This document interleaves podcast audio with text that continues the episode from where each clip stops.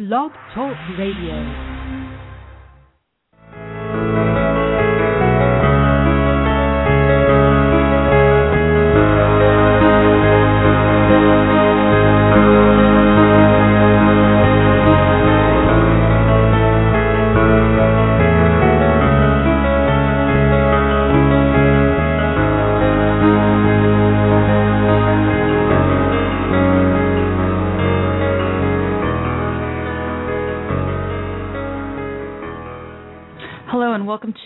31st, 2013 edition of Don't Let It Go Unheard, where we discuss news and politics from the perspective of Ayn Rand's philosophy, objectivism.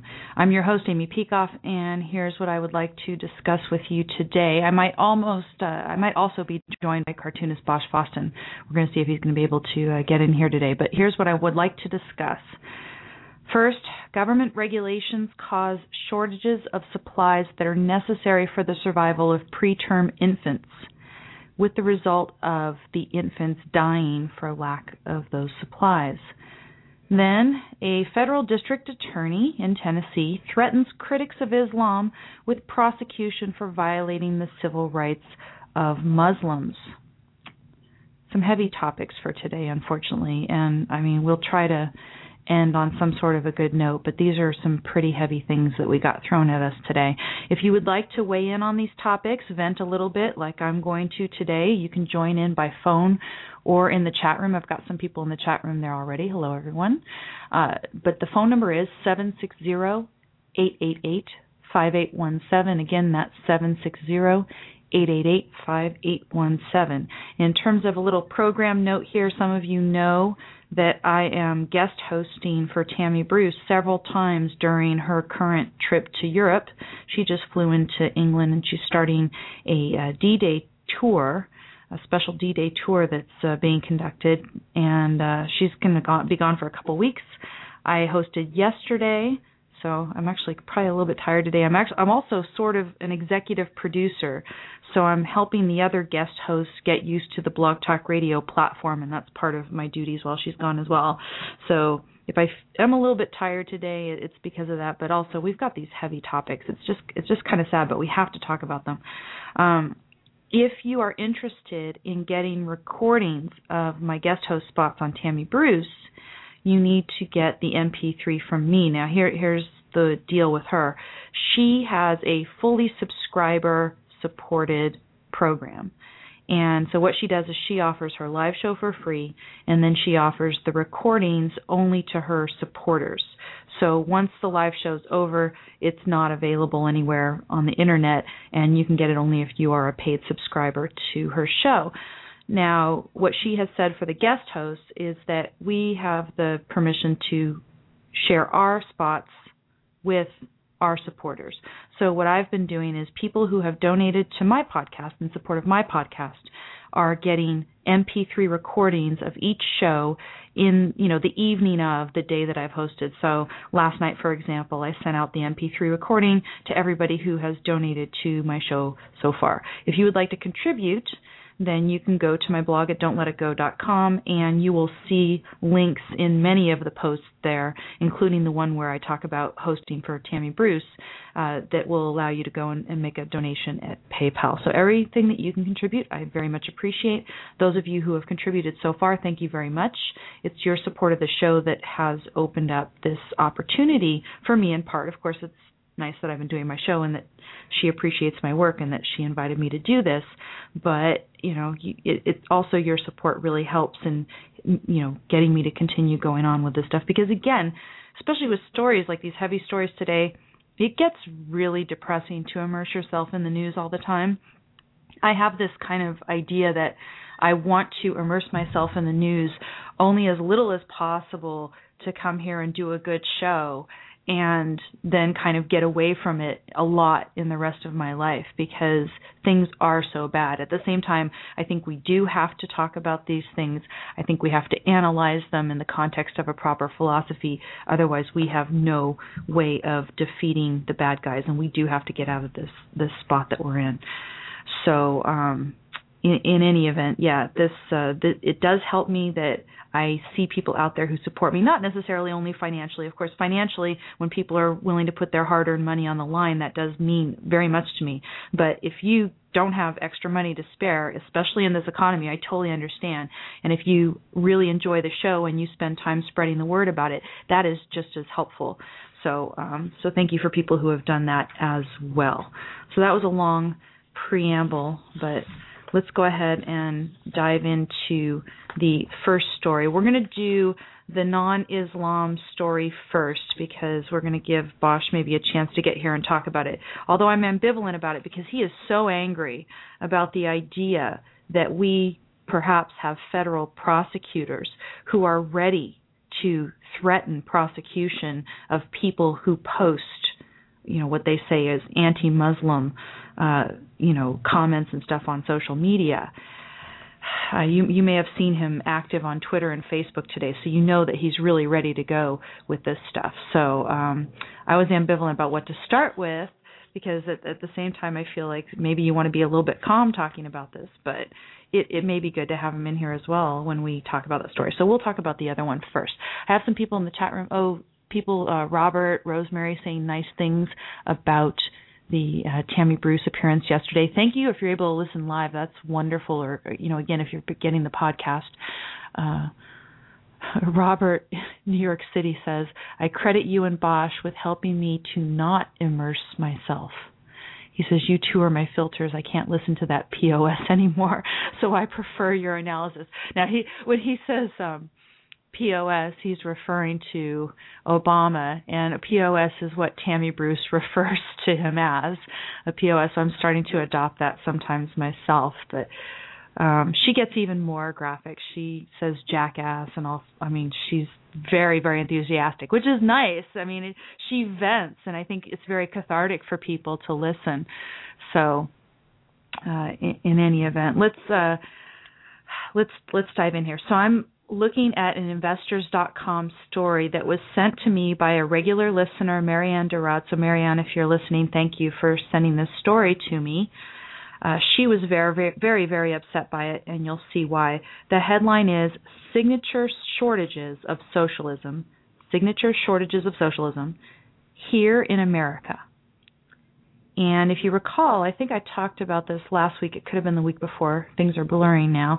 But I talked about shortages of toilet paper in Venezuela and I think there was a shortage of something else. And I think there's now a story going around about there's a black market for toilet paper in Venezuela. So you're going to hear about these shortages in totalitarian countries, you know, in uh, in socialist regimes, particularly all the time. But now here in America, we are having some, and it's not, you know, toilet paper you can make jokes about and stuff, but the stuff here it's it's just really sad. It's really really pathetic what they're talking about in this article.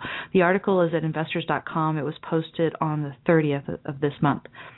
So, it starts out it says socialism. If you think only places like Venezuela and Cuba have shortages, think again.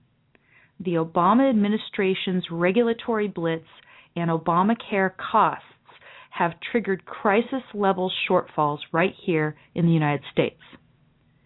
Says shortages of 300 drugs, vitamins, and trace elements have reached the highest levels ever recorded in, in the United States, according to a report by Alexander Robbins in the Washingtonian. Quote, leading to complications usually only seen in the developing world, end quote. And then the article goes on to say that this is a direct result of the Food and Drug Administration's stepped up harassment of makers of some of these life saving compounds, which has shut down 30% of U.S. manufacturing capacity in some specialties. Okay, this is the Food and Drug Administration, the regulatory arm of the government that harasses all of the drug companies, just harassing them to the point where they just shut down their manufacturing capacity. Now, this is where it gets yucky. Uh, premature babies are particularly hard hit. It says the intravenous fluid nutrients called uh, parenteral, parenteral um, I've, I don't think I've ever heard that particular term, parenteral nutrition, PN, which is needed until their digestive systems fully develop, are seen are seeing a hard regulatory clampdown and subsequently shortages. The Washingtonian quotes medical personnel as saying U.S. babies have died. U.S. babies have died for lack of simple nutrients such as calcium, zinc, lipids, protein, magnesium, sodium phosphate, copper, selenium, chromium, potassium phosphate, and vitamin A that must be made in trace amounts for these PN compounds, the intravenous fluids. Now, the FDA, of course, has denied that its inspections or its warning letters have had anything to do with the shortages, but the Washingtonian again found that the shortages started in 2010 under our dear leader, or as Tim Peck in the chat room is saying, President Dumb Bastard. Um, under his watch, this has happened. Started in 2010 as the Obama administration's bureaucrats jacked up their warning letters of, quote, violations from 34 in 2009 to 60 in 2010, and then 48 more in 2011. So each of these letters is going to a big manufacturing firm that's responsible for producing all of these essential nutrients for this formula. Imagine that, okay? Now, instead of fighting the FDA bureaucracy, nearly a third of the companies, and there are only five left, simply shut down their production. And this is where the article is interesting to those of us who are fans of Ayn Rand or objectivists, because in the Investors Business Daily, when they describe these companies shutting down the production, they say, going galt. That's what they've done. Now, can you blame them, right?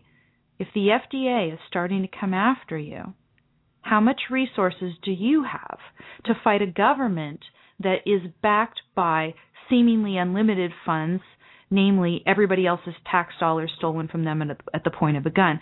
So if you are a company, and you know, first of all, if you are a company in the medical services industry now, if you're you know supplying things for the medical services industry, do you think you're making a whole lot of a profit today anyway? Uh, especially because what you can be paid is probably limited by insurance, which is limited by Medicare and all sorts of things.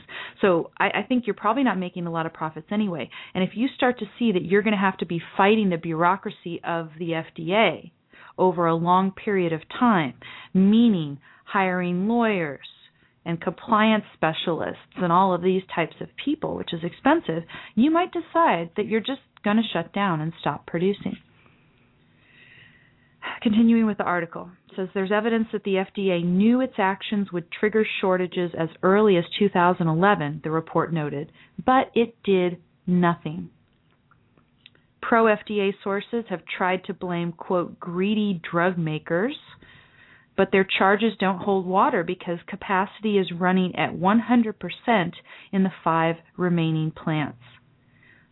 That raises the question says the article, as to why U.S. regulators make it nearly impossible for them to expand or force them to wait years for FDA permission. So not only do they have to have FDA permission to put things out on the market to operate at all, they also have to have FDA permission to expand.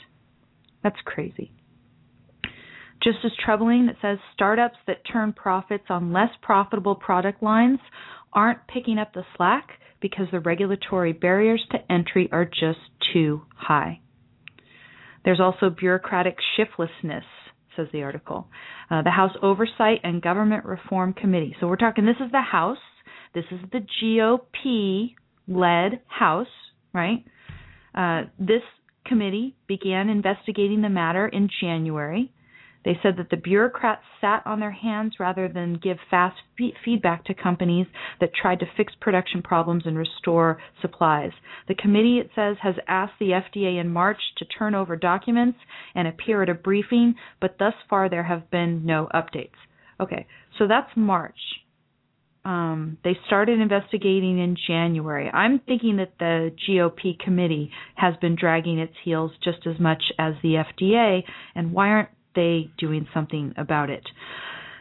Continuing on with the article, again, about the reason why we're discussing this. It says, as babies die from lack of simple nutrition, I mean, we're not talking about, you know, crazy new drugs that you know, it's like, oh, this is a new cure for cancer that nobody's ever really tried before, and people just want to get their hands on it. And the FDA, this is just vitamins and nutrients that everybody knows that you need that are proven parts of, of a diet. Um, it, this is not controversial stuff. This is not dangerous stuff. This is just simple nutrition. So as the babies are dying from the lack of the simple nutrition, says the FDA also continues to block U.S. access to international suppliers. International suppliers that could fill the gap while U.S. companies remain hamstrung, with the FDA claiming it's still, quote, working on it, end quote. I, I just, I mean, can you imagine being a mother of a premature infant that died because the FDA is protecting us either protecting us by regulating the manufacture of this stuff here at home or preventing you from buying the stuff overseas. So not only can't you make it here, you can't get it here because the FDA has been shutting them down, but you can't buy it from overseas either because the FDA wants to protect you from the greedy, profit seeking overseas international suppliers who could give you this stuff. Okay, so here's where the investors.com uh, article starts to draw the moral. It says what stands out here is that these shortages are not the result of natural scarcity, nor do they ever occur in a truly or even moderately free market. You know, people say that we have free markets here. They say that we have capitalism here. We don't have anything like it. We have such a mixed economy pushing towards socialism and fascism it it's truly disgusting. So, you know, this and, and, we're seeing symptoms of it all the time. Other symptoms of it are just going to any store now and finding weird shortages of stuff. How many people in the chat room have noticed going to buy your favorite brands of who knows what that you can't find it anymore? I, I remember doing a story on my show, and it was probably at least a year and a half ago, about the FDA was going to start um, protecting us from certain inhalants to help asthma people. And so they were actually effectively banning a certain type of inhalant that was the best drug for many people who are sufferers of asthma and basically making them go to this other one because they think it's in your best interest. And I, I don't even I, I'd like to see a follow up story on that and see what the lives of people have been since then, if it's resulted in the death of some asthma sufferer, sufferers who couldn't breathe, couldn't get the right inhalants, etc. Um, I think it wasn't just the drug itself. I think they were doing it because of the um the propellants or something. They were upset about the propellants because they want to protect the environment as well. You know you how dare we human beings get inhalants for our asthma that we need to save our lives? This, this government is truly horrendous and just keeps just keeps getting worse and worse. So um yeah the FDA oh we're you know we're working on it.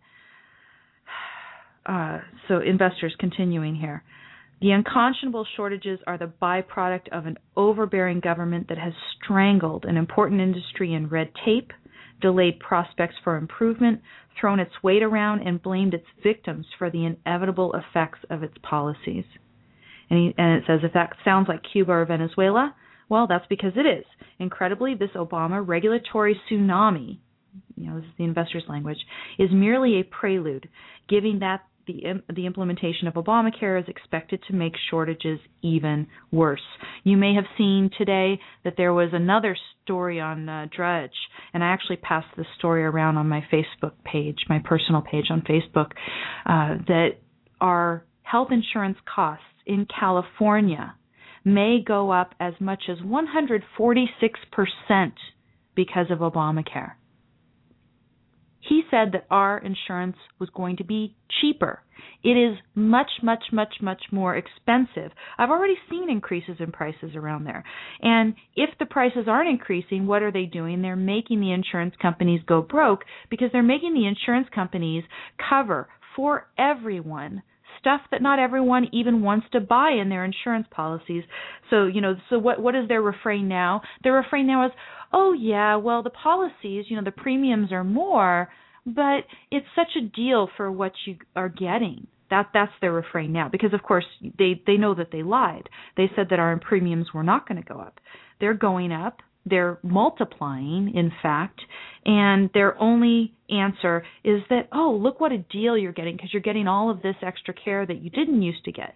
Well, sorry, a lot of us wouldn't have bought all that extra care. We don't need that extra care. Suppose you're not interested in maternity benefits or whatever, you know, um you know, prenatal care and and delivery and all the stuff that you need.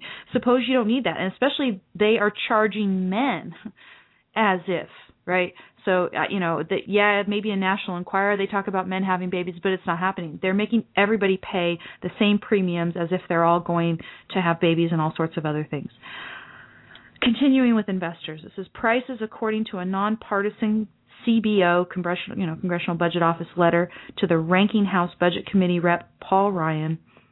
These prices are set to rise for prescription drugs because costs are expected to be shifted onto consumers and manufacturers and importers of brand name drugs are going to see fees imposed on them, new fees, right? This is more of the taxes.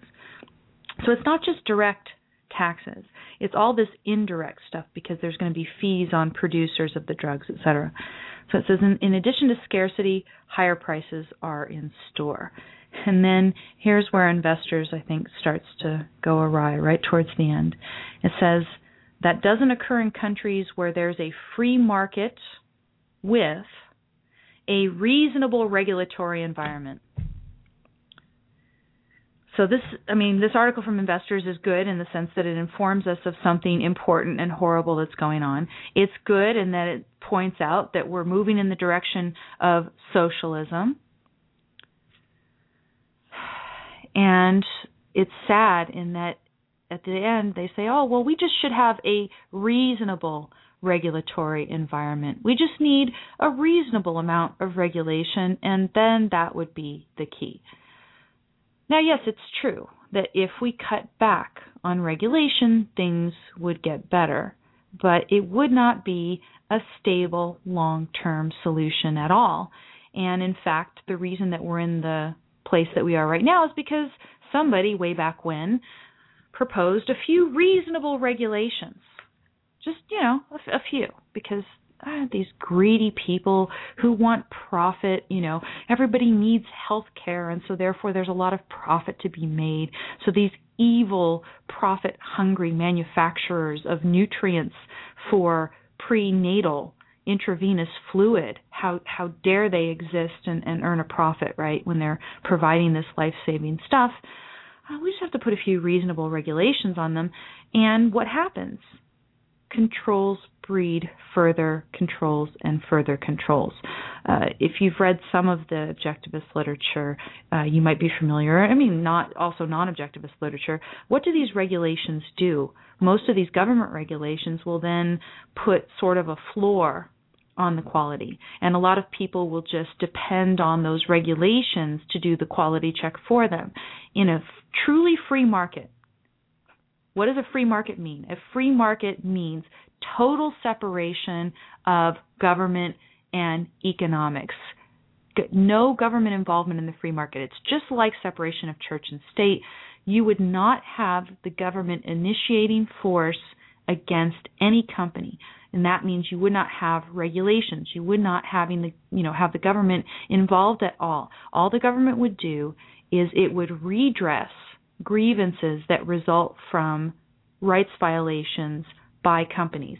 So, for instance, if a company put out a prenatal fluid, you know, this par- parenteral nutrition as they call it, and they put that fluid out there and they said, it has a certain amount of calcium and a certain amount of zinc and the lipids and the protein and here's the balance and it's pure and it doesn't have this contaminant and all the different representations that they make and then you see an infant getting sick or dying because of a fluid that isn't as promised by the company. It's tested and you see that it was faulty and it's got the wrong percentages or it's contaminated or whatever it is. This would be fraud or this could be negligence and this would be a, a role, you know, it would be the role of government to redress grievances that you have against these companies. And in terms of the companies and you know being tested for their quality, it would all be done by private enterprises. So you'd have the equivalent, and I don't know what it would be, but the good housekeeping seal of approval. I don't even see good housekeeping seals of approval. I remember that from when I was a kid, and I think that government has been so involved in so many things that it's almost gone these days. But I remember seeing that on all, on so many uh, devices and things. But you'd have, you know, a, a little good housekeeping seal of approval saying that this has been tested, that it meets the representations of the manufacturer, that it actually lives up to those, and that you can trust it and give it to your child. That's what would go on, and and you know if anything wasn't up to to par again, the government would then get involved in you know a lawsuit and things like that. But you know he, here's investors investors as good as it is and it is a very good publication they publish a lot of great stuff they say, okay, a free market with a reasonable regulatory environment. Regulation is an attempt to prevent fraud, an attempt to prevent a violation of rights by companies. That's what regulation is. And in a truly free market, you would not do anything. The government would not do anything. And anything a government does, it's force, right? Government is force. Ron Paul for all of his faults, was right when he said that. Government is force. Everything government is doing is force. They would not be involved at all unless the company was shown to have done something wrong or suspected to do something wrong. Then the government should get involved and investigate and redress any grievances accordingly. So, the investor's uh, article concludes the fact that there isn't a free market here is precisely why our country's medical system is starting to resemble Cuba's, including its shortages. So this is this is very ominous. Um, as I said, investors is good. I wish that they got it completely right because we really need to, you know, people to understand what is a rights violation, what isn't, what is the proper role of government, and that it's not just this is regulation out of control or too much regulation, that in fact government regulation leads to this. Controls breed further controls, breed further controls, and then suddenly it's a total government takeover of everything. Not suddenly, but over the course of decades. John in the chat room says there's no shortage of cocaine, I'll bet. Hmm. Uh, Randy, I think in response earlier to the idea of would you go Galt if this happened to you, he says he would if you were one of the companies who was harassed by the FDA. Robert in the chat room says the trident of tyranny, IRS, EPA, and FDA. And then, of course, um, not just a trident, though, Robert, because we got to put the DOJ in there. Not only because of the story that we're going to talk about today, but I talked about yesterday with uh, with Eric Holder. Eric Holder and his dream of having these off the record meetings. Dusty in the chat room says to deny vitamins. Why do they uh, want the effect? I'm I'm not sure exactly what you mean, Dusty. So maybe explain that a little. Uh, Robert in the chat room says that John Stossel has done a good job in the past of exposing how many people the FDA kills per year. Yes, Robert, and I've heard countless stories of the FDA holding up the approval of potentially life saving drugs that are being developed to treat all sorts of horrible, vicious diseases. And they die while they're waiting for FDA approval. Or they're trying to get a special approval from the FDA to use it on an experimental basis just on themselves. They're willing to use their body as an experimental laboratory because really that's the only option there. You know, there's no known drug that can cure it. They're willing to try anything. Why not let the people do it. But no, the FDA holds up that year after year after year. And Carrie says in the chat room, he says, but Amy, it could have been 170%, 146% is great. Yeah, Carrie. 146% is probably, you know, going to be surpassed pretty quick. They'll say, "Oh, well, we said 146%, but now it's 170." So I think they're just bracing us for the future and then Rosemary says the government shouldn't get involved even then except for the court to hear the case. Yeah, that's right, Rosemary. So what would happen in a truly free country is you have a complaint against a company, and you go ahead and file a case in court and go ahead and go after the manufacturer. Uh, we could talk about whether there should be class actions and stuff in a in another show. It's a it's a kind of tricky case of philosophy of law to talk about, but that's how a lot of these drug cases come up. Robert in New, uh, New York City, he says that there's a 10 year waiting list for approval for these drugs. Yeah, it, it's really, really pathetic. And it's not just, of course, the people directly waiting for that particular drug that are affected. If you look at, you know, go even back further and you say, okay, what about the companies themselves? Whenever you decide that you would like to embark on research developing a new life saving drug. Of course, you need to earn a profit in order to be able to pay for you, for your scientists to do this. So that would be good. But um, how are you going to get that profit? You have to budget for 10 years without being able to sell this thing. So, talk about barriers to entry. The only people who can afford to develop a new drug that can go through this 10 year waiting period is a company that's already making a lot of money on existing drugs. And of course, at the same time, the government is squeezing the drug companies with respect to the existing drugs because, after all, people really need the drugs, they say. And if people really need the drugs, how can you, you greedy, profit hungry company, justify continuing to charge high prices and earning all these profits on it? So, you know, if, if their idea is that they're going to use the profits from the existing drugs in order to fund the research for the future drugs, there's that. And of course, they don't hold a patent on the drugs forever. Patents are properly, you know, given to companies for a limited period of time, and after the patent is done, that's it. They can't uh, have an exclusive market on that anymore. So there there are limits, and and so you know this idea that if one company just shuts down, a new company will spring up in its place and start producing the parenteral, you know, PN formula nutrition for the infants. It's not going to happen because of this horrible, tremendous bureaucracy uh, getting up to speed, etc. What could our GOP House do?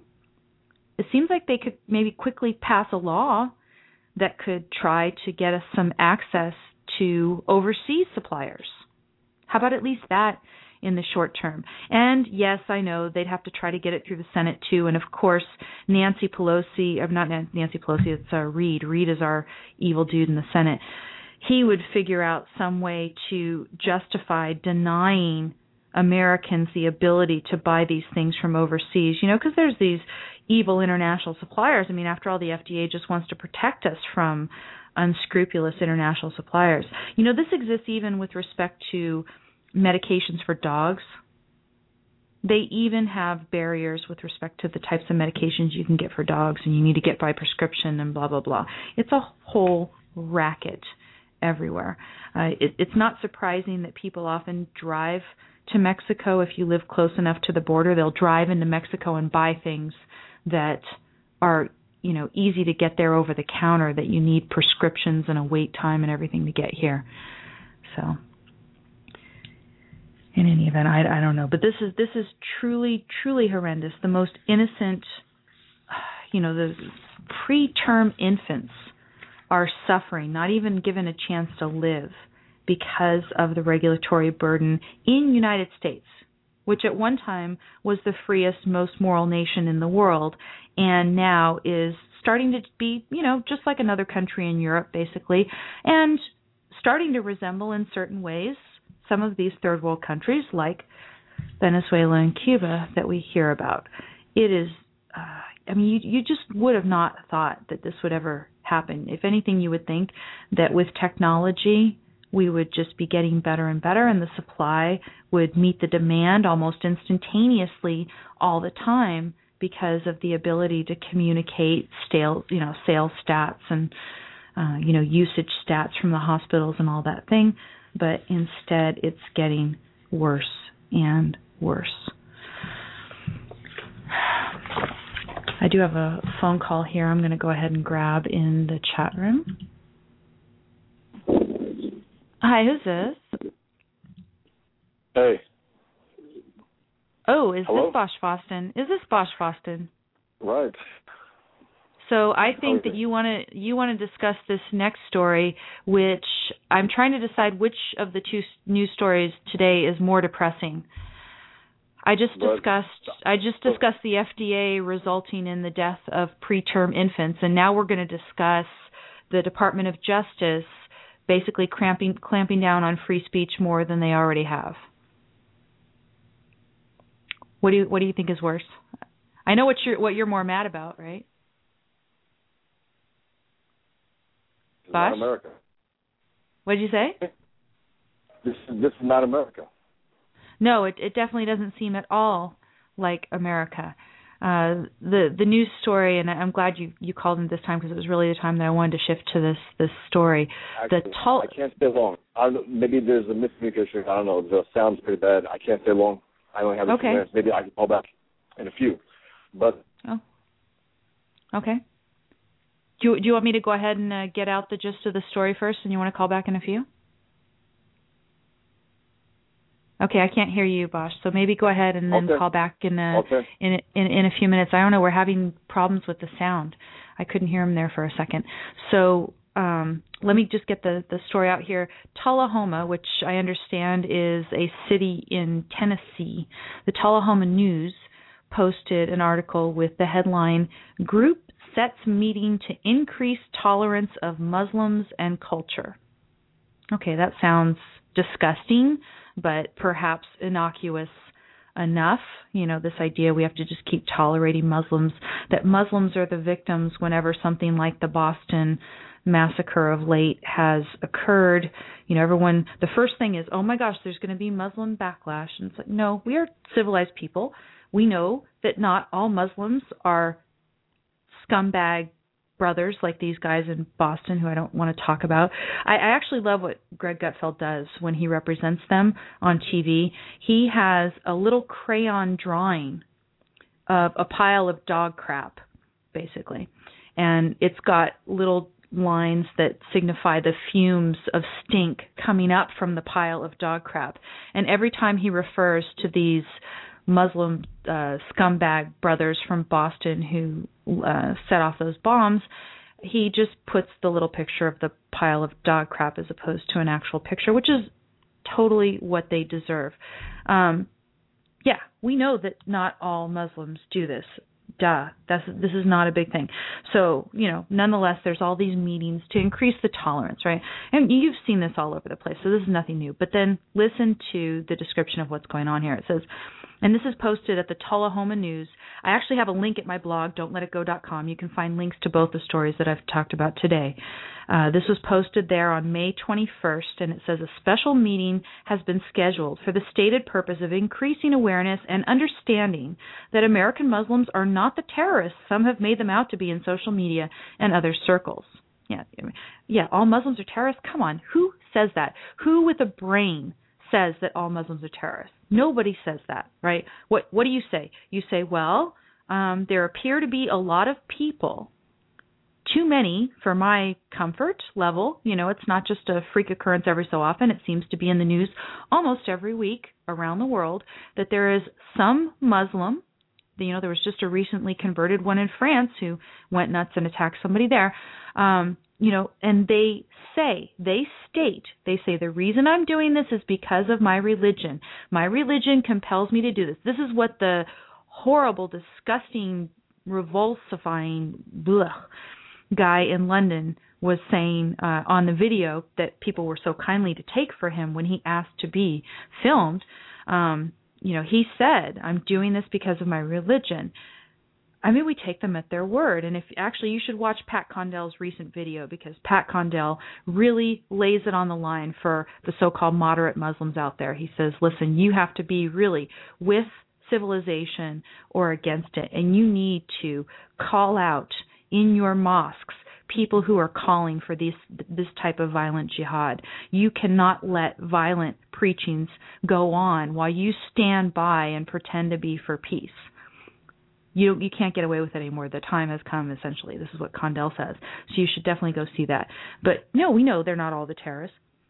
Anyway, the hearing is called Public Disclosure in a Diverse Society, and it's going to be held on Tuesday, June 4th And if you're near Tullahoma in Tennessee, I would urge you maybe to go and just go ahead and express your opinion and and see what the uh the district attorney who's going to be there is going to tell you to do. It's at the Manchester Coffee County Center, County Conference Center, which is on Hospitality Boulevard out there. Maybe see if you can go. Anyway, special speakers for the event are Bill Killian.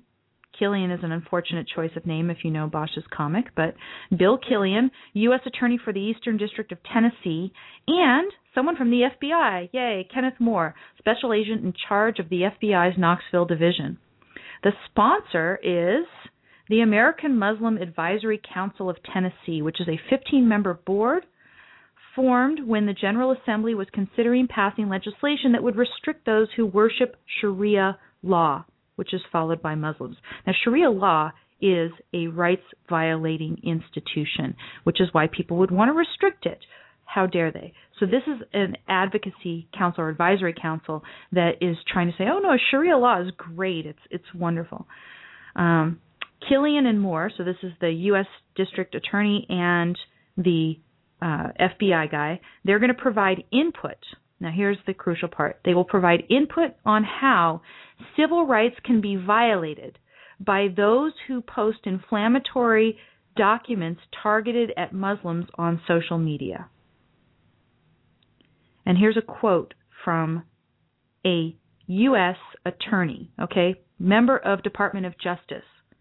A quote from him says, This is an educational effort with civil rights laws as they play into freedom of religion and exercising freedom of religion, end quote, Killian told the news Monday. And then it says, quote, this is also to inform the public what federal laws are in effect and what the consequences are. End quote.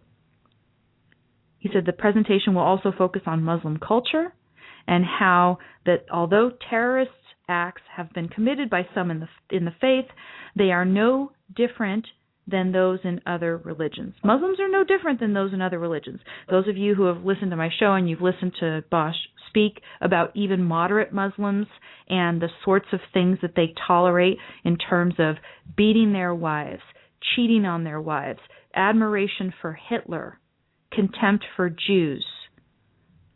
They are different from those in other religions, at least other religions today. Uh, you know, a lot of Muslims seem to be living uh, uh somewhat in the dark ages. Now, and now we're talking about moderate Muslims here in the United States. If you go over to Saudi Arabia, if you go to Iran, I mean, a headline the other day on Drudge, uh, one of the leading candidates for president of Iran, next president of Iran, says basically a woman's role is as mother, staying home, not to be part of the economy. You shouldn't count her as a woman as an economic factor in society. Uh, they are different from those in other religions. I'm sorry, Mr. Killian, you district attorney, whoever you are. They are different from those in other religions. Is my uh, podcast here a document directed towards, uh, you know, Muslims? That you're going to find let's see what's the language here inflammatory or something? Who knows? We'll we'll see if that happens. Now here's bosch i think he's ready to to comment on this story. Hi so what do you got to say on this bosch uh, uh hello? can yes. can you hear me? Can you hear me?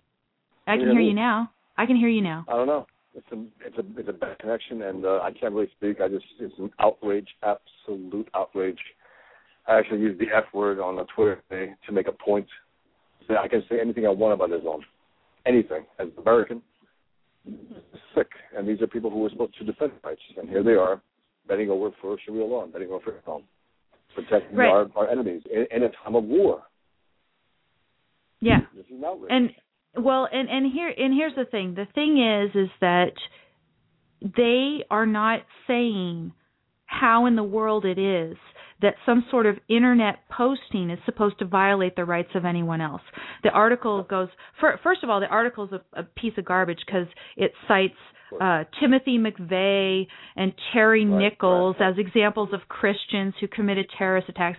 Blah yeah. blah blah blah yeah, blah. Two as guys if, as out if, of what? If, out of thousands and thousands of Muslim terrorists, they they it, named two guys who aren't Muslim.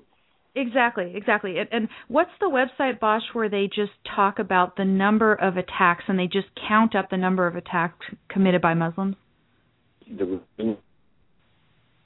What'd you say?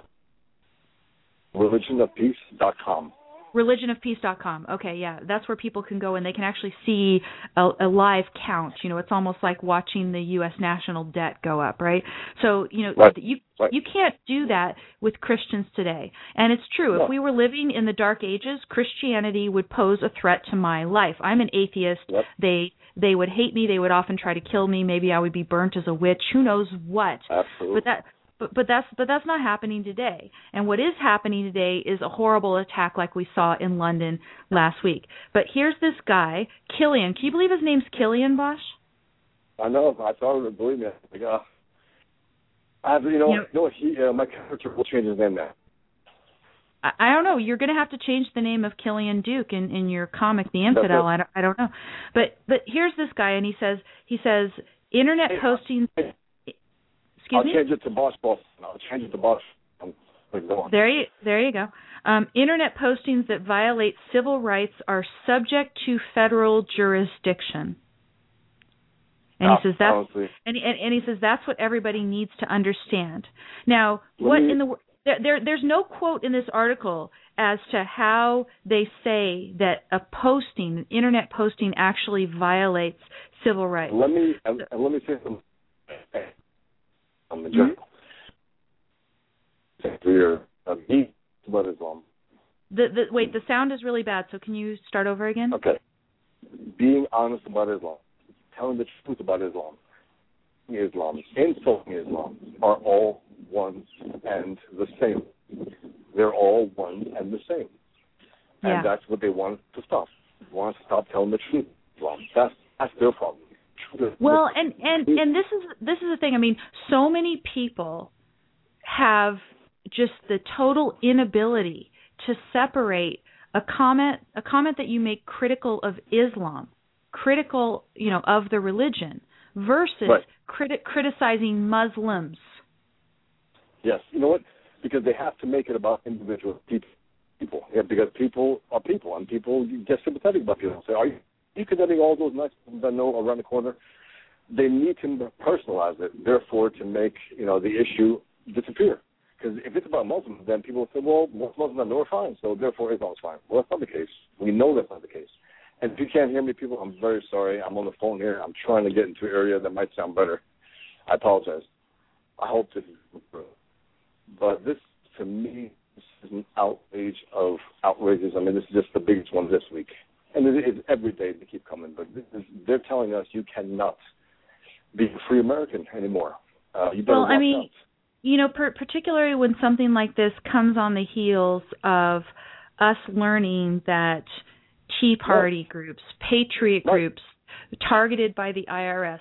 When we Right. learn when we learn that Eric Holder has been doing these subpoenas for phone records of people in the press, and then when he's going to investigate and try to redress and make everything all nice, he has these uh, you know, off the record or he's trying to have off the record meetings Right. with the bureau chiefs. Thankfully, they're just going, you know, they're saying screw you if in effect and they're not going to these meetings. But uh, I mean, th- you know, the the threats to free speech in this country right now by this government, by this administration. And, and you know, if if you if you integrate this little story about a little local U.S. district attorney and what they're doing, I mean, I'm sure this is going on on elsewhere, and we just haven't heard about it yet, right? No doubt. Um, but you know, here's There's this district obscure attorney. story out there, right? Yeah, when you when you integrate that with uh, the remark that you told me Obama made before, which was that when when things start to turn against the Muslims, he's going to side with the Muslims or something like Yeah. that, right? You know, he's he's. Someone said that that someone said that's a misquote. Tell me where it's a misquote. I believe it's true. I I, look, I don't want to read his book. I thought about reading that a few years ago. I don't want to read that that piece of crap. But yeah, Well, he said May, if- maybe if, I, maybe uh, I'll ask you as a as a special assignment to dig out the the, the quote because what we do know what what we do know is that he referred he had everybody refer to the Fort Hood massacre, massacre as workplace violence. Uh, Uh, what we And what another, we another, in sorry, in Egypt, he said uh, basically it, it is part of my responsibility as president to fight stereotypes of Islam over there. That's not his job as president. And also at the uh, the futures that belong to those slander the Prophet Islam.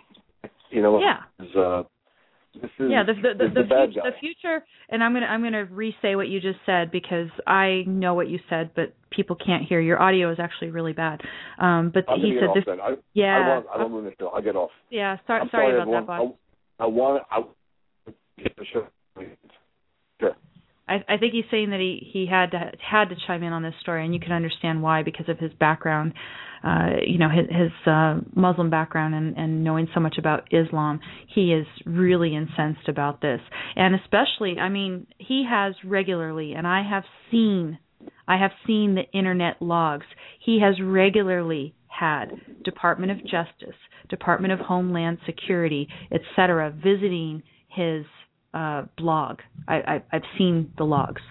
So, um, he, you know, he's someone where they'd say, well, you know, this particular post was violating the civil rights of Muslims, or at least it could arguably violate the. I mean, you know, here's the other thing, and I, I talked about this uh, at some length on on Tammy Bruce's show yesterday. I was some of you may be familiar with the story of Leonard Peikoff having been sued by the Department of Justice because he actually held on to two pages of Ayn Rand's uh, original manuscript, pages which he was under no obligation to give to the Library of Congress, and he gave the entire rest of the manuscript to the Library of Congress, along with Xeroxes of these two pages, and then they sued him for over a million dollars.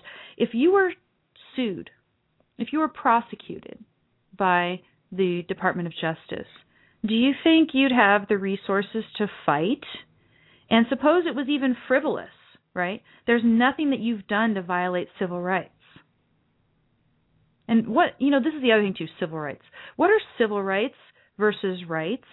And how in the world is it that freedom of religion entails the ability to chill everybody else's criticism of your religion? Yes, Muslims, you can practice your religion here, but part of being in a free country is also having a thick skin because freedom of speech is the one thing that we have to have in order to keep our country free. If we don't have freedom of speech, we are not able to argue for change peacefully within the system, right? Once freedom of speech is gone, it's revolution time. And what Muslims keep pushing for, and we've seen it in the international arena, where there's been certain you know moves in the UN where Muslims have tried to get blasphemy against Islam outlawed, et cetera, et cetera. Um, you know, here to to have someone from our Department of Justice, a representative of the Department of Justice, a U.S. attorney, saying, well, you know, there's some things that you would post online that might infringe on the freedom of religion of Muslims and you know I'm not being very clear about what those are. Here's an example of one thing that's bad and that's all they give you to go on. That is chilling. And we don't need to be chilled. We need to be able to have a robust debate about various ideas including people's religions and decide whether or not these religions are good or bad. And particularly when there is a religion that you know enough of us know now has aspects to it when it is consistently practiced that result in the violation of rights either of people within their own families wife beating honor killings clitorectomies horrible things that happen to women uh, in these families some of them uh, or rights violations of everybody else because they feel like they have to engage in a jihad against all of the infidels. So no, we we live uh, still still for right now it's a free country. Uh, as as we all continue to exercise our speech, it will remain a free country. But your freedom of religion does not entail shutting me up and not letting me criticize your religion. And no, I don't do tasteless things. I don't do baseless criticisms. Um, people who know me also know that a couple years ago I conducted a Quran reading group where we all met weekly online. We read the Quran from cover to cover. We read commentary by Robert Spencer. I conducted an interview in which I often played devil's advocate with Robert Spencer, an hour long interview. I've posted it also on Blog Talk Radio. You can find it. Um, you can listen. We know what we're talking about. Everybody can read it for themselves, as Pat Condell says. He says, you know, look, we're not buying this anymore. That there isn't aspects of this religion. You know, this this idea that uh, Cameron in, in Britain said. He said, there's nothing in Islam that justifies what those men in London did. And it is true that there is nothing in Islam that actually justifies what those men did. But there is stuff in Islam, namely, there is stuff in the Quran that purports to justify what those men did to that soldier in London. So um, we know this. Muslims know this. If they don't know it, if they haven't read their Quran, they should read their Quran. And I, I agree with uh, Condell. They need to distance themselves from jihad. They need themselves to say, look, I reject the doctrine of violent jihad. And they need to be explicit about it. We need to know who wants to be part of civilized society with us. If you do, that's great. If if you believe in some version of Islam that isn't that, then state it proudly let us know. And you know don't have the the burden of proof be on us to think okay well you know everybody must be great until something horrible happens. I, we we need to to see a little bit more of a differentiation anyway, um, the the interesting thing is this Killian is talking about the First Amendment, you know, and how important it is, and it's why everybody came here in the first place. In England, they were using Christianity to further their power in government. That's why the First Amendment is there. But here, what is our government doing? Our government is helping to spread the Muslim religion by giving it a pass by sheltering it from criticism on the grounds that criticism, if it is too, quote, inflammatory or maybe offensive, maybe if it crosses a certain line, it's going to violate someone's rights. How does criticism violate anyone's rights? Criticism alone does not. Um, only if you are, you know, again, and this is what they do, some of the imams do in the mosques, they actually call for the use of violence against infidels if we called for the use of violence against Muslims, if we put that out there on the internet, okay, that's a different thing. But this idea that, you know, just because you might suspect Muslims as potentially being dangerous because of their religion, because you have seen this connection between the religion and the violent actions of people. Just the mere act of being suspicious about people is not the same as calling for violent action against those people. Perhaps you say, well, I'm going to avoid. Or perhaps you're going to say, I'm going to boycott or whatever. You know, who knows how extreme you want to be about it, right? But, um, you know, it depends what lengths you want to go to. But that is not the same as calling for violent acts against them. It is not a violation of their rights to criticize or to state a reluctance to associate with a, gr- a group of people. So um, I, I resent our government covering for this religion, for taking a stand on this religion, a stand that, as far as I can tell from everything that I know about it, is uh, is not justified. It is simply wrong what this uh, Killian said. He said that Muslims are no different from those in other religions. That that that's just not the case. And I'm going to go ahead and continue to keep criticizing it. I hope that you will whenever it's appropriate for you. Of course, you know, I don't go gratuitously doing it. I do it only when provoked. It's I don't spend my whole life going, "Oh, let me go out and criticize Islam more today." I try not to think about it. I would spend my time never thinking about Islam if I could do it. But unfortunately, the news never lets us do it. Um, Robert NYC in the chat room says there's one bit of good news this week. Roger Ailes and his manifesto on free speech, which is very good. Uh, go look at it at Breitbart.com under Big Journalism, published on the 27th of May. Um, I do remember reading a letter from Roger Ailes to his staff, and that was excellent, Robert. So it might be similar to that. The um, the other the other one thing that I did want to talk to you about was a headline. Washington Post says, quote, the Justice Department has allowed us to say Holder supports press freedom. The Justice Department has allowed us to say that Holder supports press freedom. That's where this country has gone. Everybody, if you'd like to comment on the show, go to my blog, don'tletitgo.com. And at the blog as well, you can find all the different ways to follow me Twitter, Facebook, Blog Talk Radio, everything else. Plus, you can find the schedule of my Tammy Bruce upcoming appearances and the link where you can donate if you would like to get recordings of those appearances as they occur. Um, I'm going to announce soon all of the exciting guests I have, and I think that's going to be a an incentive for you as well. So have a good evening and weekend, everyone. We'll talk next week. Goodbye.